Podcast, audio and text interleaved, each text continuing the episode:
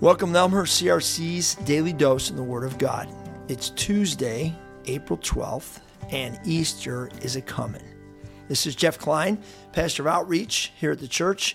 I'll be reading from Psalm 71, verses 1 through 14. O Lord, I have come to you for protection. Don't let me be disgraced. Save me and rescue me, for you do what is right. Turn your ear to listen to me and set me free. Be my rock of safety where I can always hide. Give the order to save me, for you are my rock and my fortress. My God, rescue me from the power of the wicked, from the clutches of cruel oppressors. O Lord, you alone are my hope. I've trusted you, O Lord, from childhood. Yes, you have been with me from birth. From my mother's womb, you have cared for me. No wonder I'm always praising you. My life is an example to many because you have been my strength and protection. That is why I can never stop praising you. I declare your glory all day long. And now, in my old age, don't set me aside. Don't abandon me when my strength is failing.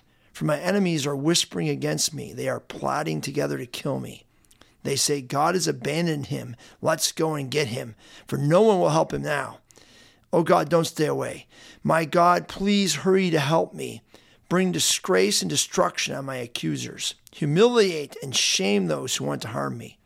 But I will keep on hoping for your help. I will praise you more and more. In the book Traveling Mercies, some thoughts on faith, Anne Lamott writes, It's funny. I always imagined when I was a kid that adults had some kind of inner toolbox full of shiny tools the saw of discernment, the hammer of wisdom, the sandpaper of patience. But then when I grew up, I found that life handed you these rusty, bent old tools friendships, prayer, conscience, honesty and said, Do the best you can with these. They will have to do. And mostly against all odds, they do. I wonder if Psalm 71 could be one of those rusty, bent old tools for Christians, no matter where we find ourselves in life. It's construed, or it's, it seems like a prayer, but the psalm is primarily a declaration of a person's trust and hope in God that can be voiced in various life stages birth, youth, and old age.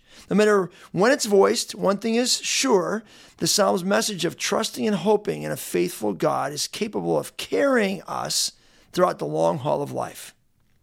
This psalm is a reminder even if we orient our lives towards the kingdom of God, we're still going to face difficulties. The good news these difficulties, these hardships, they won't last. But the strength of God, the, f- the faithfulness of God, the goodness of God, it is lasting and it will carry us through. Can you remember God walking alongside you through all the stages of your life? Maybe today take some time to remember God's protection, His faithfulness, His goodness. And then, like the psalmist, offer Him worship and praise and glory and celebrate Him today.